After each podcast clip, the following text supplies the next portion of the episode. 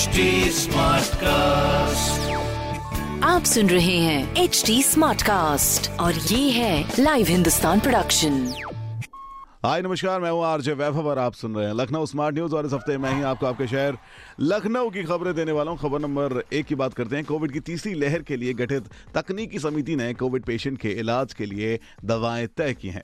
समिति की सिफारिश पर इन दवाओं की एक करोड़ किट घर घर मुफ़्त बांटी जाएँगी। होम आइसोलेशन यानी घर पर अपना इलाज करा रहे पेशेंट को उनकी उम्र के हिसाब से ये किट दी जाएँगी। वहीं खबर नंबर दो की बात करें तो वेस्टर्न डिस्टरबेंस कम होने के बाद ऐसे में कड़ाके की ठंड के दिन आने वाले हैं। मौसम विभाग ने चेतावनी देते हुए बताया कि रातें अब और भी ठंडी और दिन में धुंध छाई रहेगी। साथ ही लखनऊ शहर में आज से अगले एक सप्ताह तक मिनिमम टेम्परेचर 6 से नौ डिग्री तक ही रहेगा। वही खबर नंबर तीन की बात करें तो कोहरे के कारण थर्सडे को लंबी दूरी की ट्रेनें तीन से चार घंटे देरी से चारबाग स्टेशन पहुँची, जिस वजह से यात्री स्टेशन पर काफ़ी लंबा इंतज़ार करते रहे।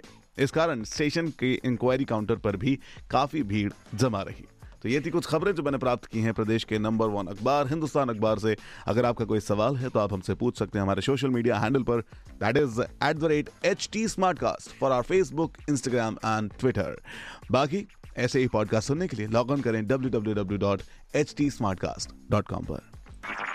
आप सुन रहे हैं एच टी स्मार्ट कास्ट और ये था live Hindustan production HD Smartcast.